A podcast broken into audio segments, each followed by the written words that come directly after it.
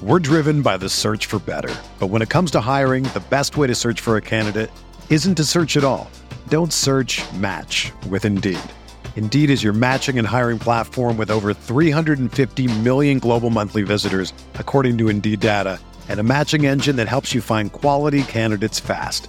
Ditch the busy work. Use Indeed for scheduling, screening, and messaging so you can connect with candidates faster. Leveraging over 140 million qualifications and preferences every day, Indeed's matching engine is constantly learning from your preferences, so the more you use Indeed, the better it gets.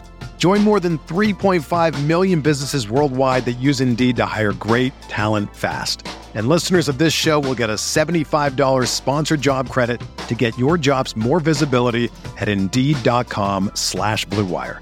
Just go to Indeed.com slash BlueWire right now and support our show by saying that you heard about Indeed on this podcast. That's Indeed.com slash BlueWire. Terms and conditions apply. Need to hire? You need Indeed.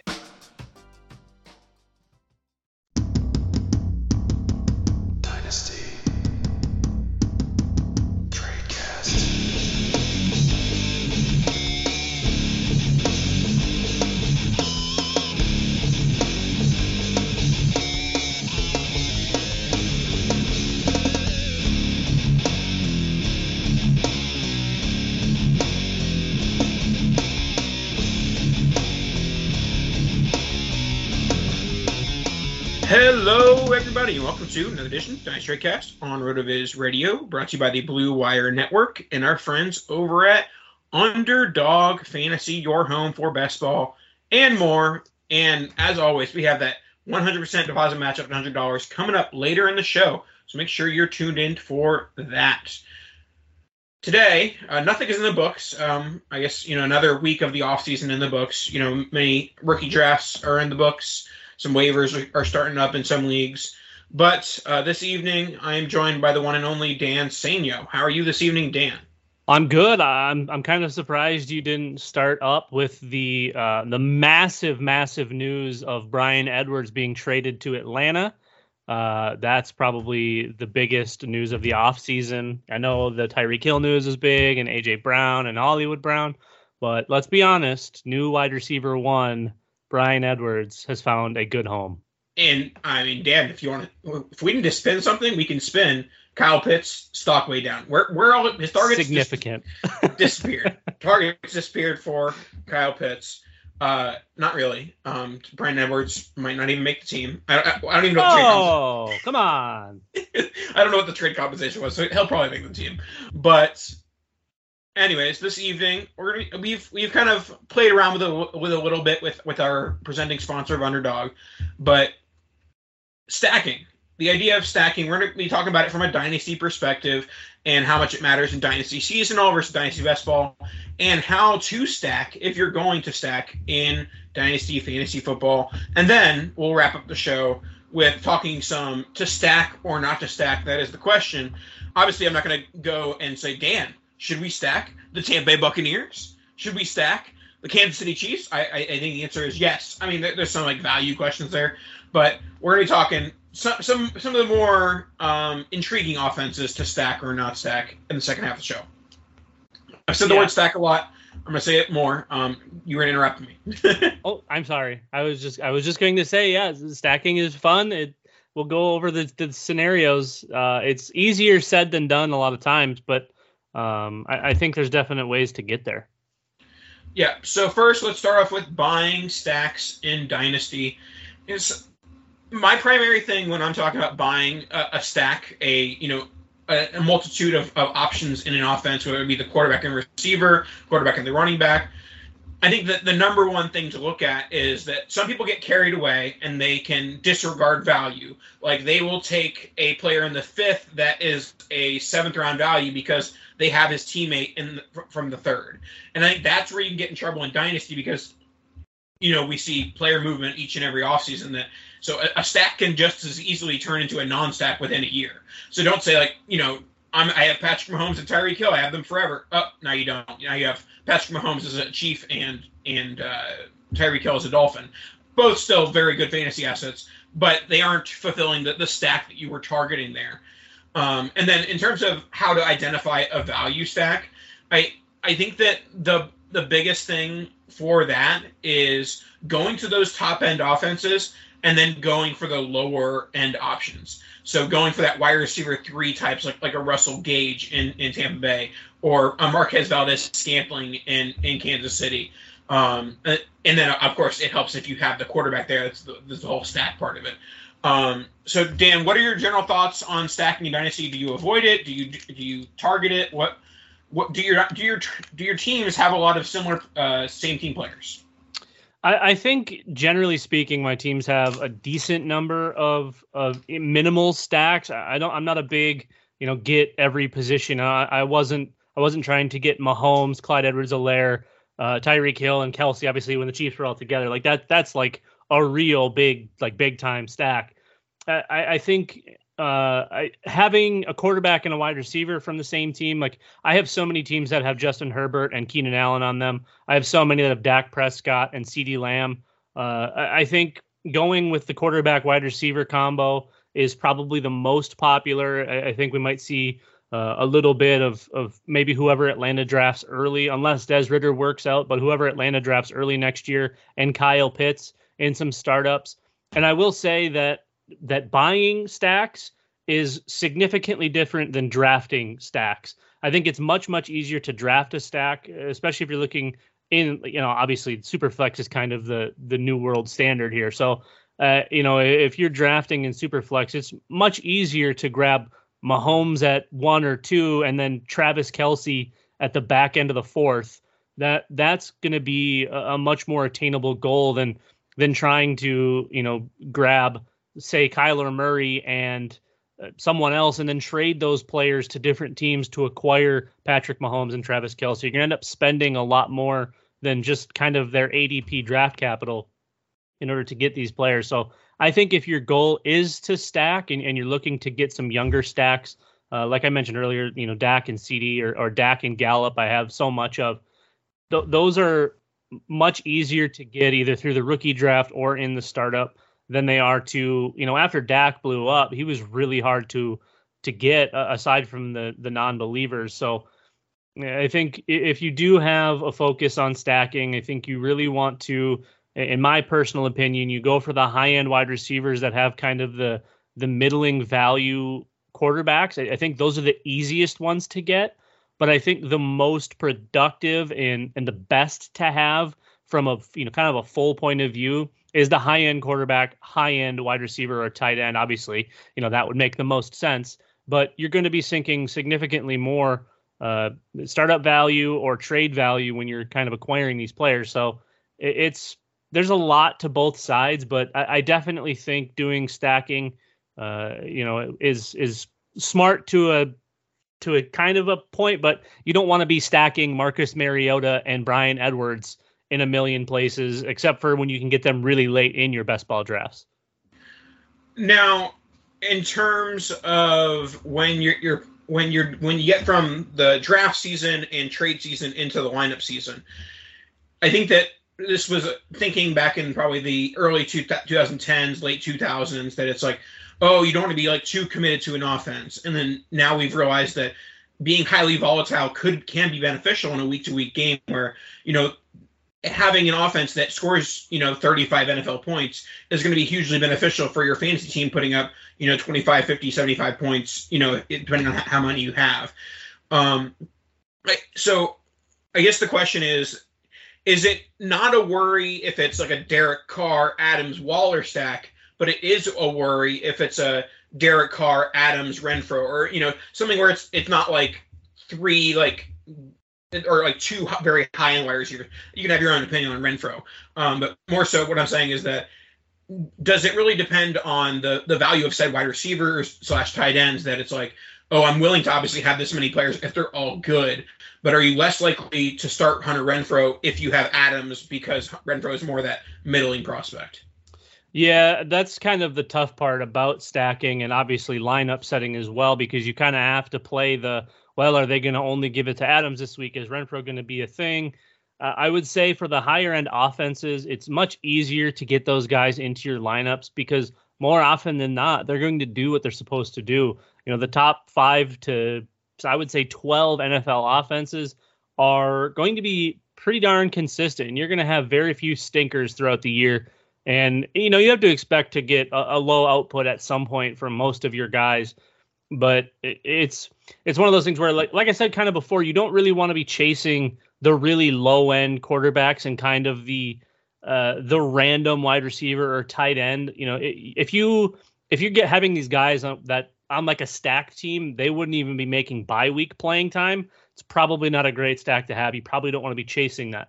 That being said it sometimes is wise if you do have the higher end quarterback and you're not able to get a higher end wide receiver to stack with to chase the wide receiver two or the wide receiver three or maybe the middling valued you know tight end. You know uh, going back to the Dallas Cowboys if you had Dak and Gallup or if you had Dak and Jarwin or uh, Dalton Schultz you know those paid off massive dividends. If you had Josh Allen and Dawson Knox you know th- those at the time were you're paying up for quarterback but you have a super cheap option. So I think if you if you miss out on the big option as far as the pass catcher or the running back goes, depending on the offense, I think it's wise to backfill with some of the other options that the offense has, uh, help protect against injury, or I, I, mean maybe all of a sudden they stick. You know, we we saw again going with Buffalo and uh, Gabe Davis all of a sudden started doing things, or uh, you know Cole Beasley when he was actually catching passes was doing was doing something,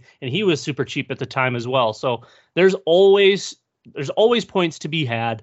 Uh, the safest route is going big at quarterback, but I think you know the the most upside for the price is chasing you know the Carrs or the Goffs or the Tuas and they're better options because that's a cheaper way to get into a stack that could prove to be a league winner.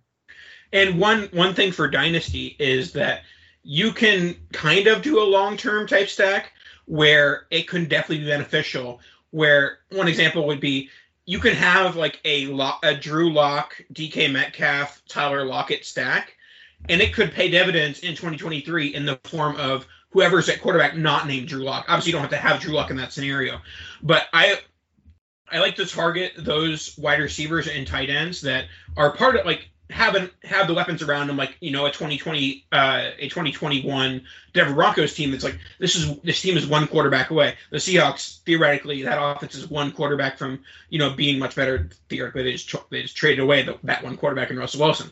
But if if you target the offenses that the quarterback is the missing component, there is such a large discrepancy between one year to the next when that gets fixed. And so if you if you are highly invested in the Seahawks offense and they get a really good quarterback next year, that could pay huge dividends in, in you know year two, three of a startup or, or basically your, your three year plan of, of dynasty. Yeah, the tough ones there are the are the teams that are stuck on a bad quarterback contract or the teams that are kind of stuck in their own ways. You know, the Washington Commanders now with Wentz and whatever else they're going to do at quarterback. You know, that's a really tough spot. As good as I think Terry McLaurin and Antonio Gibson are, I think we're probably looking at a down year or two, depending on what happens there. Uh, you know, even Jacksonville, we, we would hope Trevor Lawrence is going to be that guy, but based on last year, there's not a whole lot of hope, and they didn't really do a lot in helping him.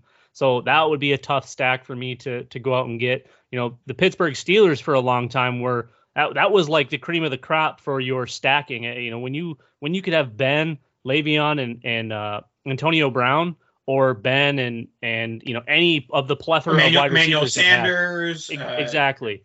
You know the the teams that have a history of always kind of having big offenses, big production.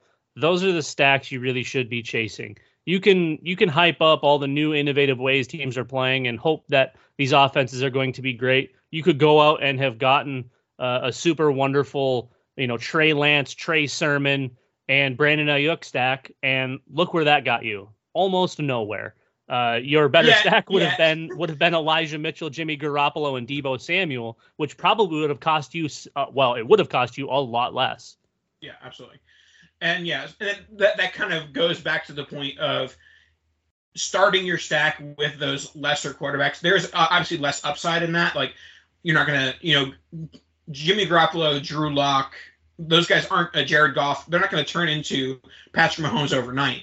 But from a fantasy perspective, you know, it, it kind of is similar to the whole like late round quarterback thing that like they can provide that value a lot easier than the Patrick Mahomes, Travis Kelce stack.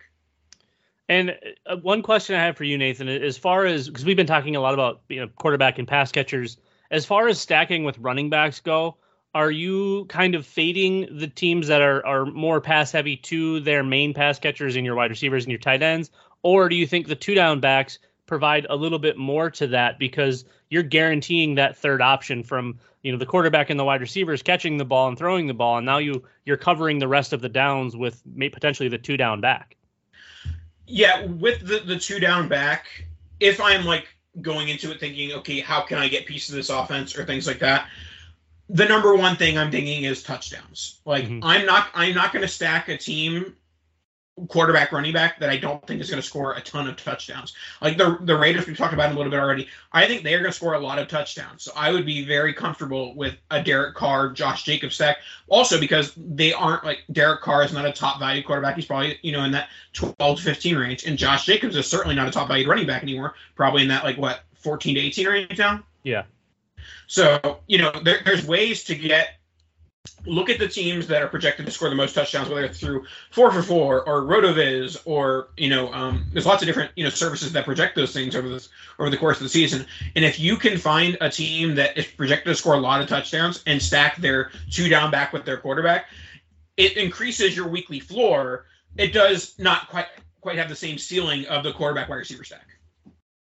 Absolutely, and and as you know, obviously we're always chasing the bell cow backs. There's very few of them that exist at this point. Most most NFL offenses have some form of a committee backfield, whether it's 50-50, 60-40, or you have three backs getting involved in places like San Francisco or places like Miami. Uh, it, it's hard to really find a bell cow to stack with a high end quarterback and a, you know a top three pass catcher in an offense, just because that's going to probably be your first three picks coming out. And the chances of you not having to reach to get each one of those players is, I mean, it's slim. You know, the the one you probably could get would be like a Davante Adams, Josh Jacobs, Derek Carr, but you're probably reaching on Carr, you're probably reaching on Adams, and Jacobs you could probably get for fair value. So uh, it's you really do have to weigh your options when you're looking at stacking. Sometimes trading into it is the better option. Sometimes you're able to get decent value, especially when you're looking at stacking some of the older players. You know, as great as it would be to have Kirk Cousins and Justin Jefferson, I'm not hating having Kirk Cousins and Adam Thielen, or I'm not hating having Kirk Cousins and, and Dalvin Cook. I think there's always a good way to get into a stack. You just need to find the best way to a not overspend and and have sunken value just in case it's a miss but but B, it, really thinking about all of the options in the offense. You you don't have to just hone in on Patrick Mahomes and Travis Kelce because there's going to be other folks scoring points. Obviously, chasing the highest floor isn't a bad idea, but I mean, you can chase almost free points that are going to be on the board, and you, you might not have to sink huge value to get there. Yeah, and I think that one of the one of the premises of with with buying stacks, whether it be for draft draft or trade, is you're trying to gain the, those minimal you know advantages. And i think that you're it's much more likely you you gain that advantage with the secondary or or third option rather than like let, let's say uh, travis kelce and kyle pitts have the same exact projection. That's not true but like say they they did.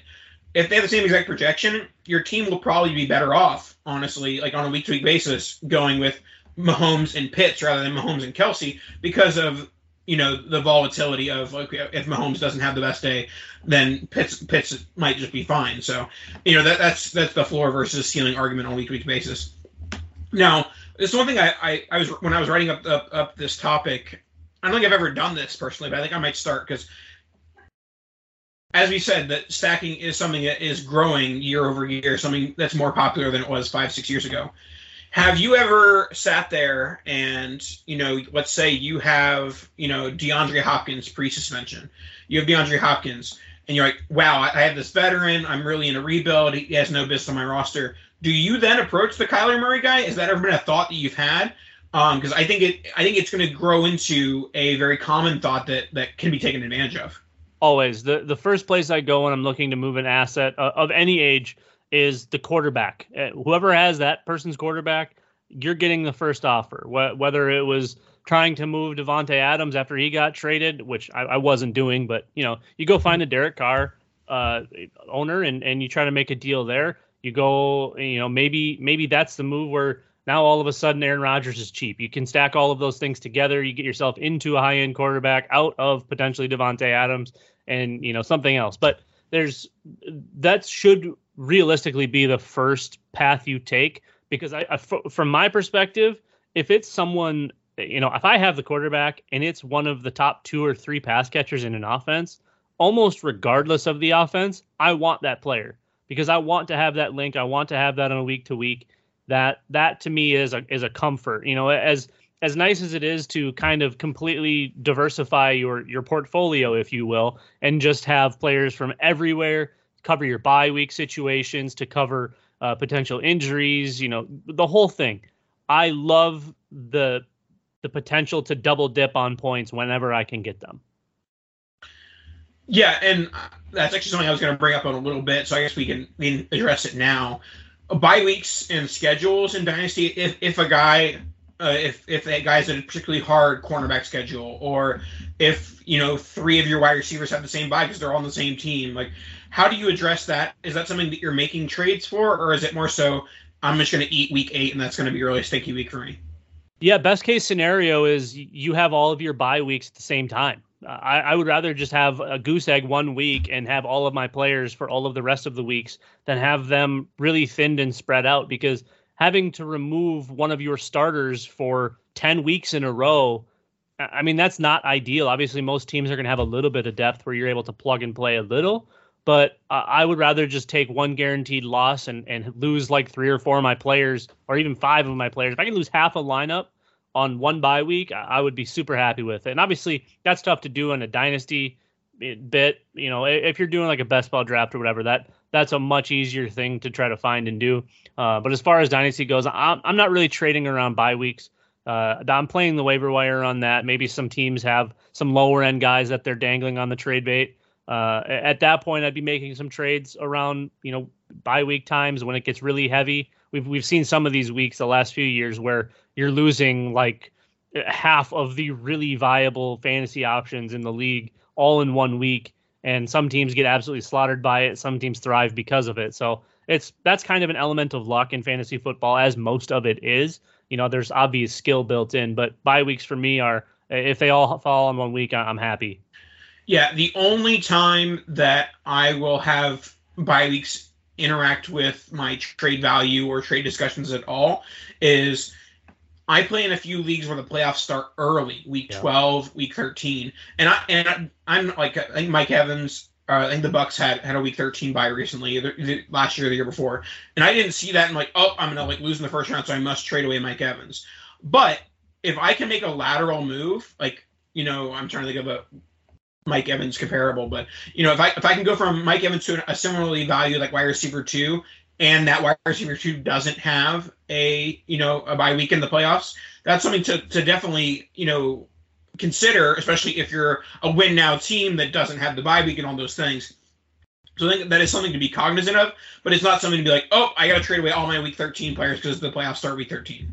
Yeah, I mean, at that point, you're just trying to maximize your potential points. So you can chase guys that have already had their bye week. Uh, that that's you know that's just kind of I would say general knowledge. If you are trying to acquire a player mid-season, you should really be trying to acquire them after their bye week. That you know, you're just maximizing your potential points. And so we, before we go into this, you know, we talked about the beginning show, underdog. Got to get involved with underdog fantasy. Tell them about it, Dan.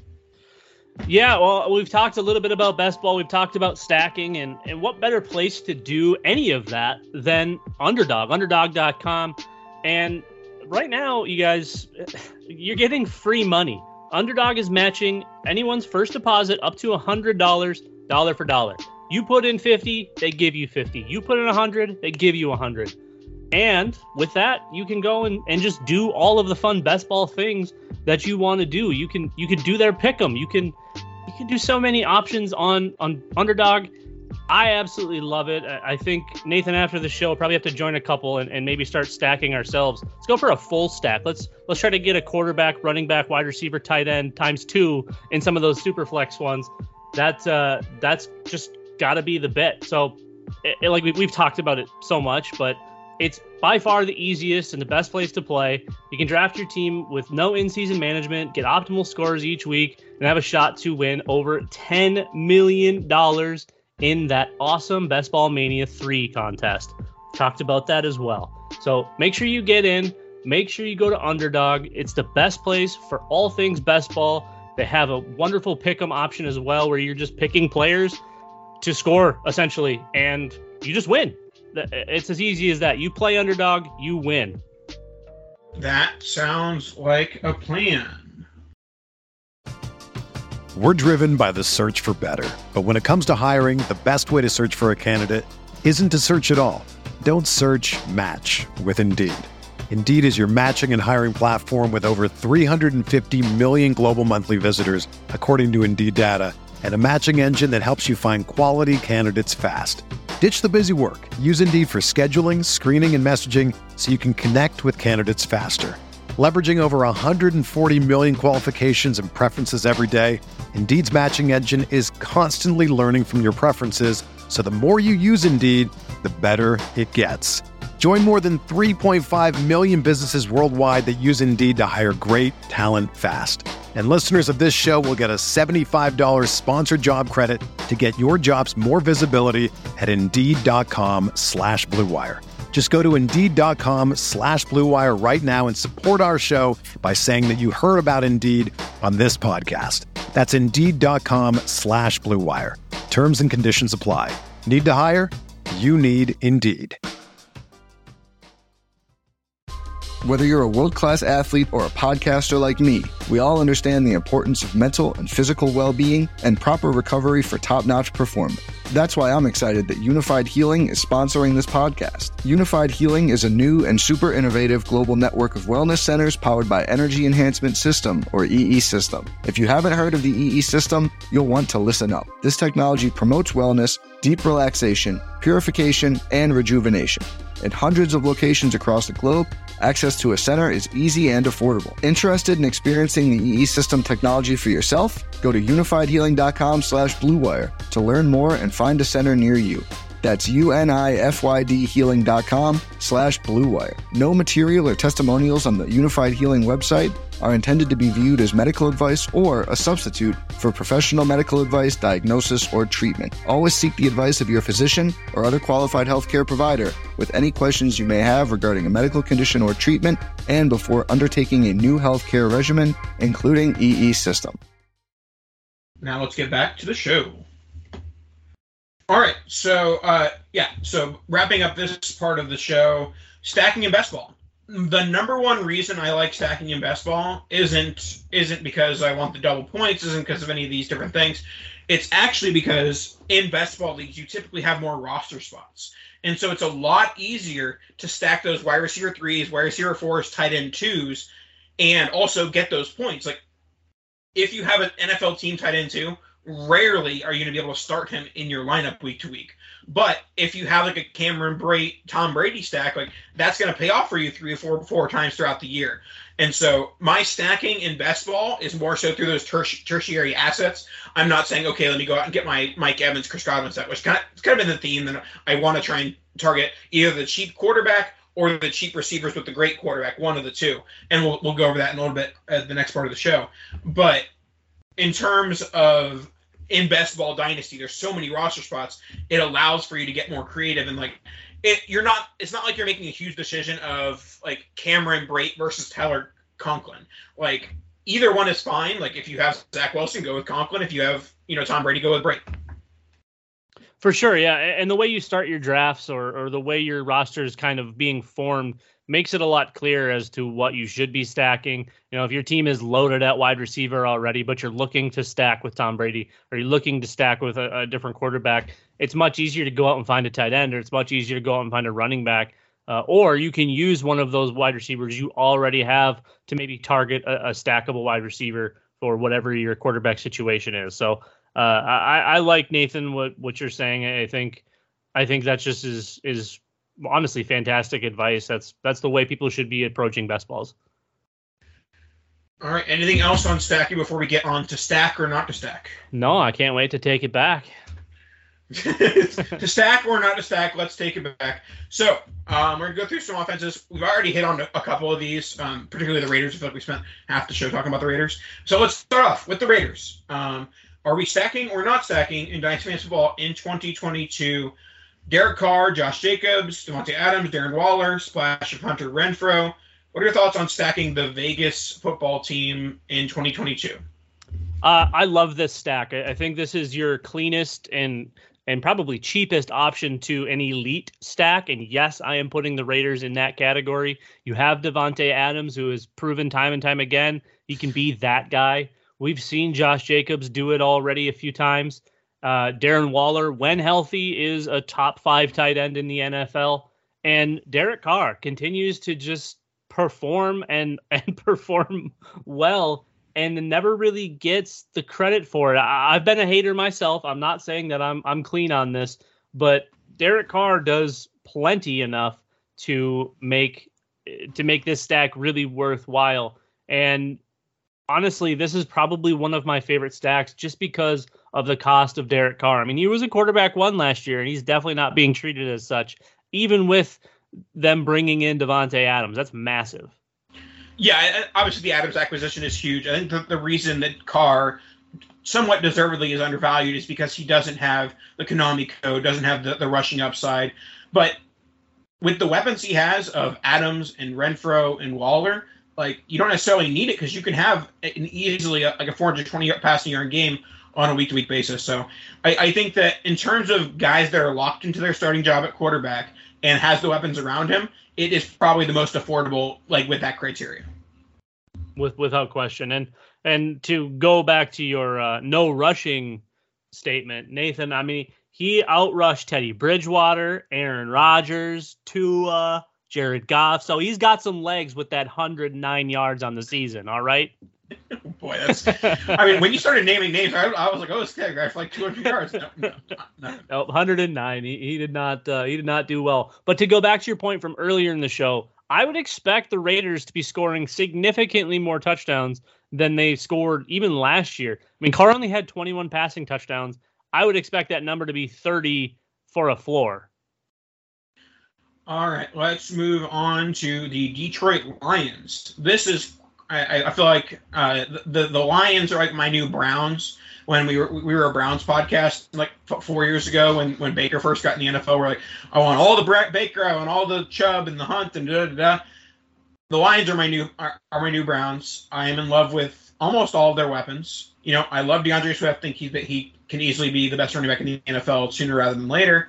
Uh, Amon-Ra St. Brown, I think he's a very solid wide receiver, NFL wide receiver too and they traded up for Jameson Williams to be their wide receiver one, and T.J. Hockenson is quietly like one of the best four or five tight ends in the NFL, and I, I think he, he doesn't get the credit for it. I think that this is an offense that is on the cusp of almost all these guys are still fairly reasonably priced. They're they're not cheap. These are guys that are highly valued in dynasty, but these are all guys that will like appreciably increase in value once their quarterback is not named Jared Goff. And in the meantime, Jared Goff is free and he has all of these weapons. So free plus weapons equals Nathan wants Jared Goff. And you know, you brought up the point of them adding weapons. Goff wasn't bad last year. He threw for 3,000 yards in 13 games. He had 17 touchdowns, eight interceptions. That's not horrible in 13 games. And really, with with only uh, Amon-Ra St. Brown to throw to, obviously TJ Hockenson when he was on the field is a fantastic asset. And the the only part of this stack that I'm not overly in love with is trying to acquire D'Andre Swift if you don't already have him. Mm-hmm. Building your stack around Swift if you already have him is a great thing to do because, like you said, Goff is super cheap.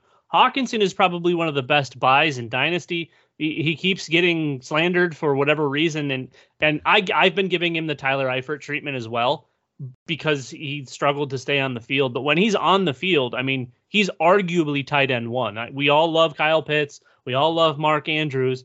But Hockenson's right there, and he is not getting the credit for it.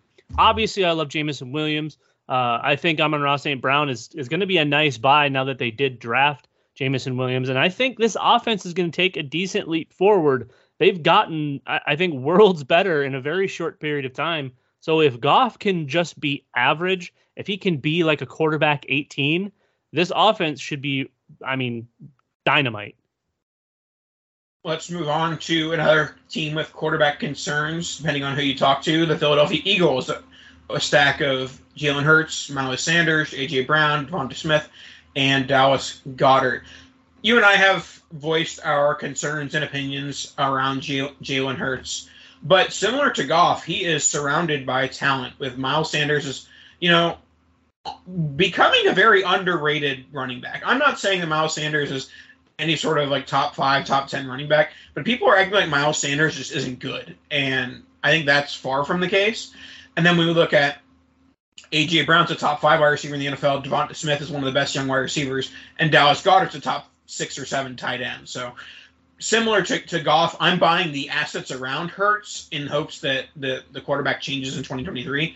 But even in the meantime, Hurts was great in garbage time. Hurts was, was great, you know, when when he was, you know, forced to throw a lot. It was just a matter of, you know, when the the, the defense wasn't playing soft, um, he wasn't playing well. So, what are what are your opinions on on, on stacking this offense in Dynasty? This is a tough one because uh, obviously AJ Brown and DeVonta Smith, I, I think, are fantastic wide receivers. Both arguably could be in a wide receiver one conversation. I think DeVonta Smith is maybe just slightly down from that. Uh, obviously, now with the addition of AJ Brown, I think Dallas Goedert uh, was, you know, pretty highly regarded. I, I, think how this offense continues to build, I'm I'm less loving that situation. And I mean, Jalen Hurts is essentially Jared Goff with rushing ability. The majority of his points came on the ground rather than through the air. In 15 games, he matched basically what Jared Goff did through the air. So I and Jared Goff only played 13 games. So I think we can all agree that Jalen Hurts isn't good. Uh, the fantasy scope that we try to use now when speaking on whether players are good or not uh, has really, really skewed how you know players actually are. Jalen Hurts isn't good. He's Blake Bortles, uh, and you know we can chase that for fantasy purposes, but the Eagles aren't going to be chasing that for the long term. So I, I think adding the extra players here, you're never getting Jalen Hurts for a, a, value because of his points in 2022. He's going to score so many points this year, and then they're probably just going to ditch him because he's still a bad quarterback, but he can run. Um, I I'm struggling short term with the wide receivers as well, even though we saw a pretty solid rookie campaign from DeVonta Smith. I just don't know how Jalen Hurts is going to be able to provide enough through the air to keep all of these guys fed. And I still don't think Miles Sanders is very good. Uh, he's been wildly misused, but he's definitely not a three down back. He's arguably the worst, like top 25 RB and, and as far as like dynasty goes between the tackles. He, he's he's a good, he's an amazing pass catcher. I wish they would just create space for him, get him outside the tackles, and and whether it's throwing it or tosses or sweeps or whatever, because you get him in space and and he really is special between the tackles, I, think I'd rather have Frank Gore still. it's quite the take. Let's move on. We got two more offenses. We have the Miami Dolphins. Um, this is the one outside of Tyreek. Um, this is the offense that I have stacked the most. I have uh, a, t- a ton of Edmonds and Mostert, a ton of Tua, a ton of uh, a decent amount of Waddle, and a, a ton of Gesicki. So I am very exposed to this Miami Dolphins offense. I understand the floor of this offense is probably pretty low with you know what the bad Tua that we've seen, but also, in the same token with a low floor, there's a high ceiling. If we see Alabama Tua with Tyreek and Waddle, this can easily be a top five offense if things get going correctly. This is probably if I were to avoid a stack simply based on cost, even though we've we talked about acquiring the cheap quarterback and the higher end assets I have less less faith in the floor of this offense, and you mentioned the the low floor, but I I have almost no faith in the floor of this offense. And you know, we saw Jaylen Waddle have a pretty darn good year last year with the quarterback carousel that was Miami. I I just really struggle sinking in all of that cost to acquire Tyreek Hill and Jaylen Waddle because both of them are going to be very expensive, uh, alongside Tua, who I feel like at this stage the Tua owner is probably the Tua truther in almost every league. There's a rare occasion where they've just been sitting on him where you can't find a buyer or maybe the selling price just wasn't quite right. And uh, I, I feel like he would be a tough buy to get for anything uh, less than an overpay.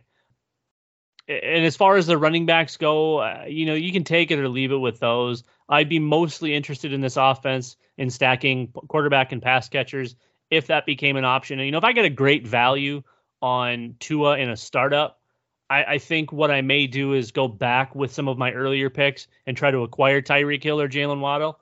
And then with that later pick to get Tua, I'm probably stacking later on as well with Mike Gesicki because I feel like his value is going to drop a bit with the acquisition of Tyreek Hill and obviously Jaylen Waddle kind of took over last year. So I, I, think there's immense upside here.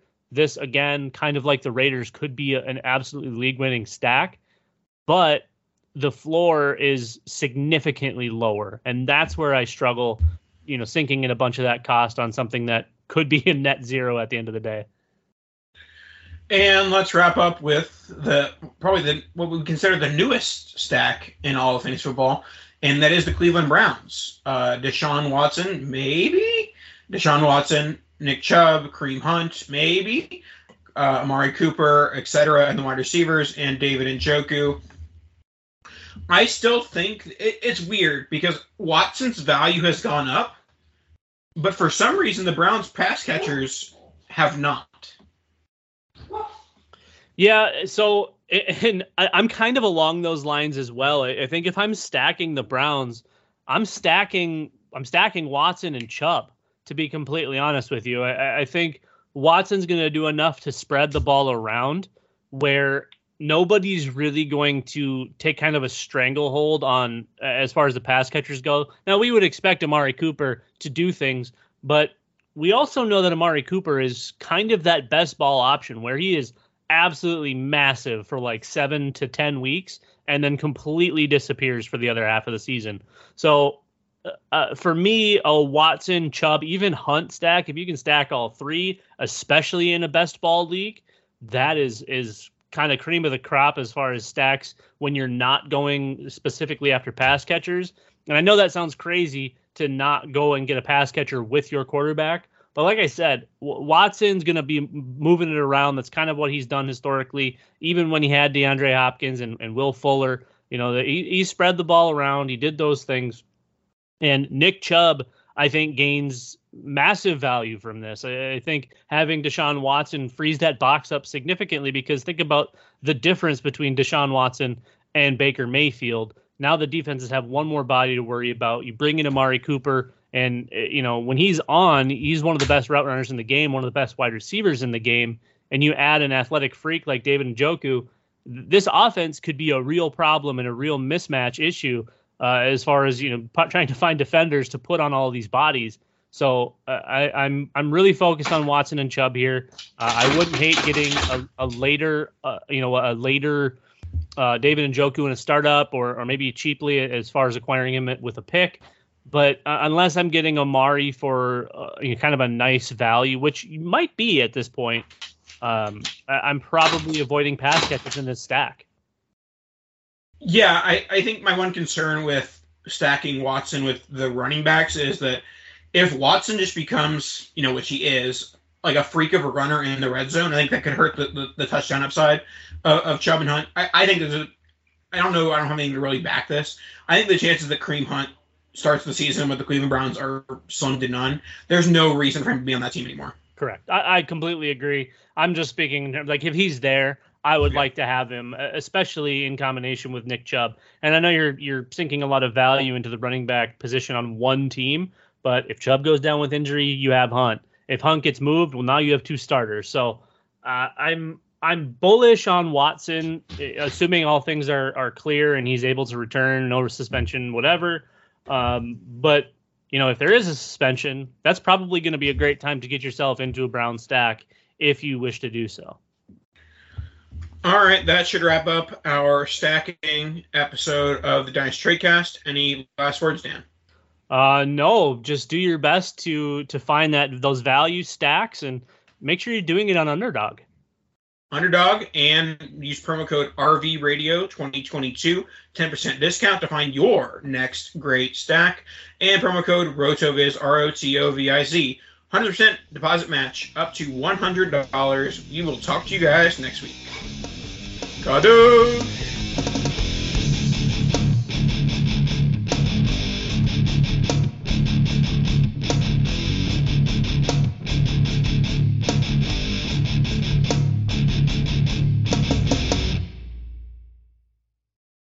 For the ones who work hard to ensure their crew can always go the extra mile, and the ones who get in early so everyone can go home on time, there's Grainger, offering professional grade supplies backed by product experts so you can quickly and easily find what you need. Plus, you can count on access to a committed team ready to go the extra mile for you. Call, clickgranger.com, or just stop by. Grainger, for the ones who get it done.